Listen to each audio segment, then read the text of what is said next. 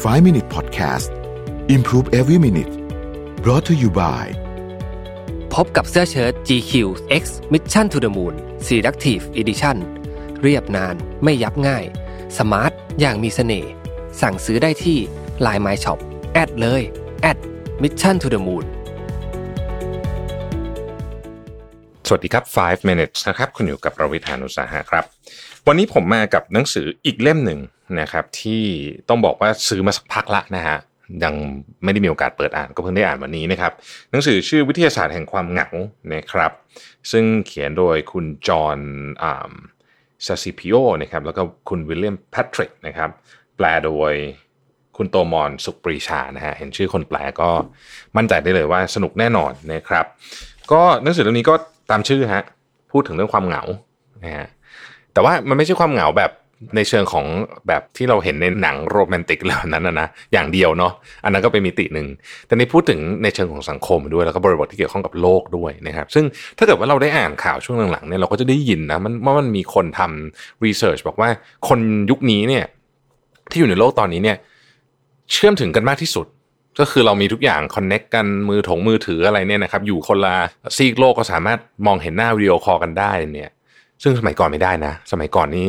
จะโทรศัพท์ทีหนึ่งยุคผมเนี่ยคือต้องใช้เขาเรียกว่าเป็น PIN number ครับคือไปซื้อมาเป็นบัตรแล้วก็ขูด แล้วก็นาทีหนึ่งก็แพงมาก สมัยนั้นยังไม่มีไอ้สกง Skype ยังไม่มีนะฮะเอ่อยุคนี้ก็ก็เราก็ connect กันมากแต่ทำไมคนเราถึงเหงาหนังสือเล่มนี้ก็จะมาเล่าให้ฟัง คงจะใช้เวลาอยู่กับหนังสือเล่มนี้หลายตอนพอสมควรนะครับ เพราะว่ามีเรื่องที่น่าสนใจ หลายเรื่องทีเดียวนะครับ บทแรกเนี่ยเปิดขึ้นมาอย่างนี้ก่อนบอกว่า เขาพูดถึงคนคนหนึ่งนะฮะชื่อคุณเคที่บิชอป บอกว่าเนี่ยสมัยเด็กๆเนี่ยก็เติบโตขึ้นท่ามกลางแบบญาติสนิทมิสหายนะครับ ไปไหนก็ไปกันหลาย ๆ คนนะครับ ไปหม่งไปโบสถ์นู่นนี่นะครับ จบมัธยมนะฮะก็เรียนมหาวิทยาลัยนะฮะแล้วก็นั่นแหละก็ใช้ชีวิตเหมือนเหมือนเหมือนเด็กทั่วไปนะครับ เมื่อได้รับปริญญาแล้วเนี่ยนะครับ เธอก็ไปทำงานในวงการซอฟต์แวร์นะครับแล้วก็ออกจากบ้านไป อาชีพของเคทีเนี่ยทำให้เธอต้องเดินทางแบบครั้งหนึ่งหลาย ๆ สัปดาห์นะฮะแล้วก็ ไปหลาย ๆ ที่ ซึ่งก็ฟังดูสนุกดีใช่ไหมนะ เธอยังคุยกับแม่และน้องสาวสัปดาห์ละหนึ่งถึงสองครั้งนะครับ ก็คุยผ่านมือถือ คุยผ่านโน้ตบุ๊กอะไรอย่างเงี้ยนะฮะ ก็เป็นแบบนี้ไปได้ 6 เดือนนะครับ เธอตระหนักว่าเธอนอนหลับไม่ค่อยสนิทฮะ ที่จริงแล้วเธอรู้สึกไม่ค่อยสบายเนื้อสบายตัวเลยภายใน 6 เดือนเนี่ยของการมีชีวิตที่อิสระนะครับ ได้ทำงานหลาย ๆ เมืองเนี่ยนะครับ เคที่บิชอปน้ำหนักขึ้น 15 ปอนด์แล้วรู้สึกสิ้นหวังอย่างแท้จริง เธอไม่เพียงรู้สึกอ้วน แต่ยังรู้สึกว่า ตัวเองอัปลักษ์ด้วยนะครับ ครั้งหนึ่งหลังจะมีปากเสียงในที่ทำงานแบบโฮมออฟฟิศและทะเลาะกับเพื่อนบ้านคนหนึ่งแล้ว เธอก็เริ่มสงสัยว่าเธอจะมีวันได้รับการยอมรับ ทางสังคมจากคนอื่นๆ ที่ไม่ใช่คนในเมืองเล็ก ๆ ที่เธอเติบโตมา แล้วเธอรู้สึกว่าอยากจะนิ่หนีมาจากเมืองนั้นหรือเปล่าเนี่ยนะครับหนังสือบอกว่าไม่ต้องเรียนจบจิตวิทยาก็พอจะบอกได้ว่าเคที่บิชอปกำลังเหงาแต่ว่าความเหงาของเธอเนี่ยเป็นมากกว่าความรู้สึกเจ็บปวดใจเล็กๆ น้อยๆนะครับ เคที่กำลังรับมือกับปัญหาที่อย่างรากลึกลงไปทั้งทางกาย และทางสิ่งแวดล้อมทางสังคมนะฮะการเติบโตมาในชุมชนที่มีความใกล้ชิดสนิทสนมกันทำให้เคที่เนี่ยไม่ต้องคิดมากเรื่องความสัมพันธ์ทางสังคม สมัยเป็นเด็ก เธออาจจะเลี้ยงยาขี้หงุดหงิดและบางครั้งพ่อแม่ก็นึกว่าเธอมีอาการ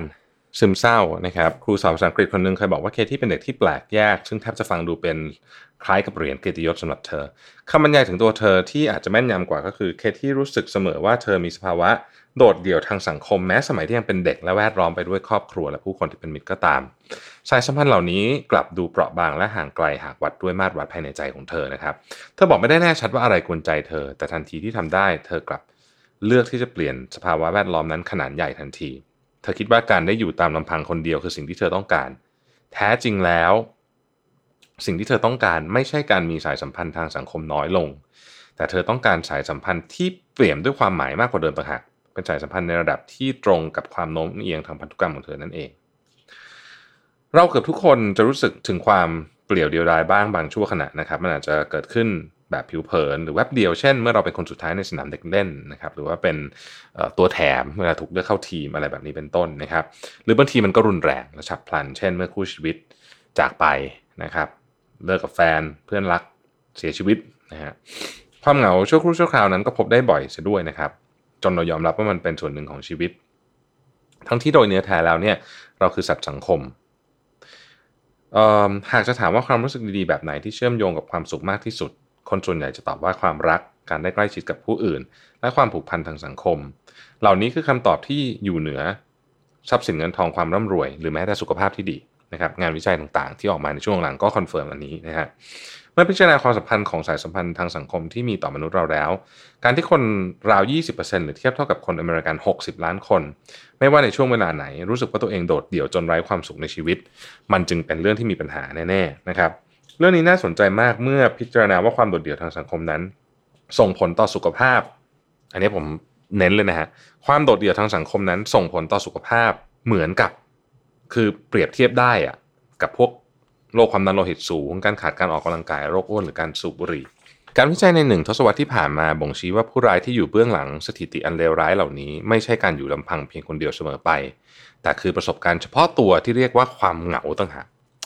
ไม่ว่าคุณจะอยู่ กับครอบครัวทำงานอยู่ในสำนักงานที่เต็มไปด้วยคนเต็มไปหมดไปเที่ยวดิสนีย์แลนด์นะครับหรือว่าอยู่ที่ไหนก็ตามเนี่ยความรู้สึกเรื้อรังของการอยู่โดดเดี่ยวอาจก่อให้เกิดการเปลี่ยนแปลงทางกายภาพมากขึ้นเรื่อยๆ ซึ่งทำให้ร่างกายเสื่อมโทรมลงได้เร็วจริงๆนะครับ ความเหงาไม่เพียงเปลี่ยนพฤติกรรมของเรา แต่ยังแสดงออกในการวัดระดับฮอร์โมนความเครียด การทำงานของภูมิคุ้มกัน และการทำงานของหลอดเลือดด้วย หากปล่อยทิ้งไว้นานๆนะครับ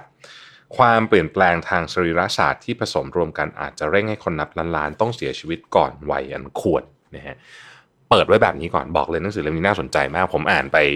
ประมาณครึ่งเล่มนะฮะรู้สึกว่าเฮ้ยมีหลายอันที่แบบ เราไม่เคยนึกถึงมุมนี้มาก่อนในแง่ของความเหงา เราไม่ค่อยได้พูดกันเรื่องนี้ด้วยซ้ำนะฮะจะว่าไปแล้ว เพราะฉะนั้นในช่วงสัปดาห์นี้นะครับ เราจะมาพูดคุยกันในประเด็นนี้นะครับ ผ่านหนังสือวิทยาศาสตร์แห่งความเหงานะครับ โดยสำนักพิมพ์ซอลขอบคุณที่ติดตาม 5 minutes ครับ สวัสดีครับ 5 Minute Podcast Improve Every Minute Presented by เสื้อเชิ้ต GQ X Mission to the Moon Selective Edition